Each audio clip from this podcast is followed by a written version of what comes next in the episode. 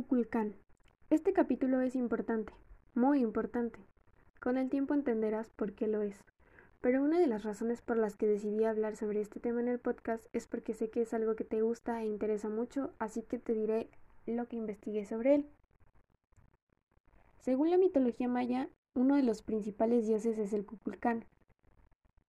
Es uno de los dioses creadores del mundo, probablemente uno de los más venerados en todo el contexto maya por ser quien aportó la sabiduría a la humanidad. La serpiente emplumada simboliza la vida, la luz, la sabiduría, la fertilidad y el conocimiento. Es el patrón de los vientos, del agua y del día. Se dice que apareció por el oeste y que siempre está transitando como el día. Y es que este dios tiene la forma perfecta a la vez que es en sí mismo una dualidad.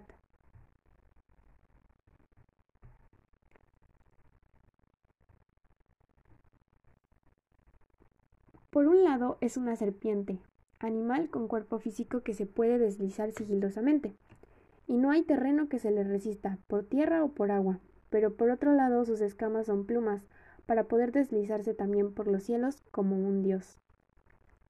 En las representaciones que se han encontrado tiene una nariz larga y truncada. En ella se encuentran todos los símbolos de un dios de los elementos. Kukulcán es como se le conoce en el mundo maya, pero ha tenido diferentes nombres según la época y los pueblos que lo han venerado. Todo empezó en el mundo olmeca bajo el nombre de Quetzalcoatl, aunque fue saltando hasta los toltecas, mixtecas e incluso posteriormente llegó a los aztecas.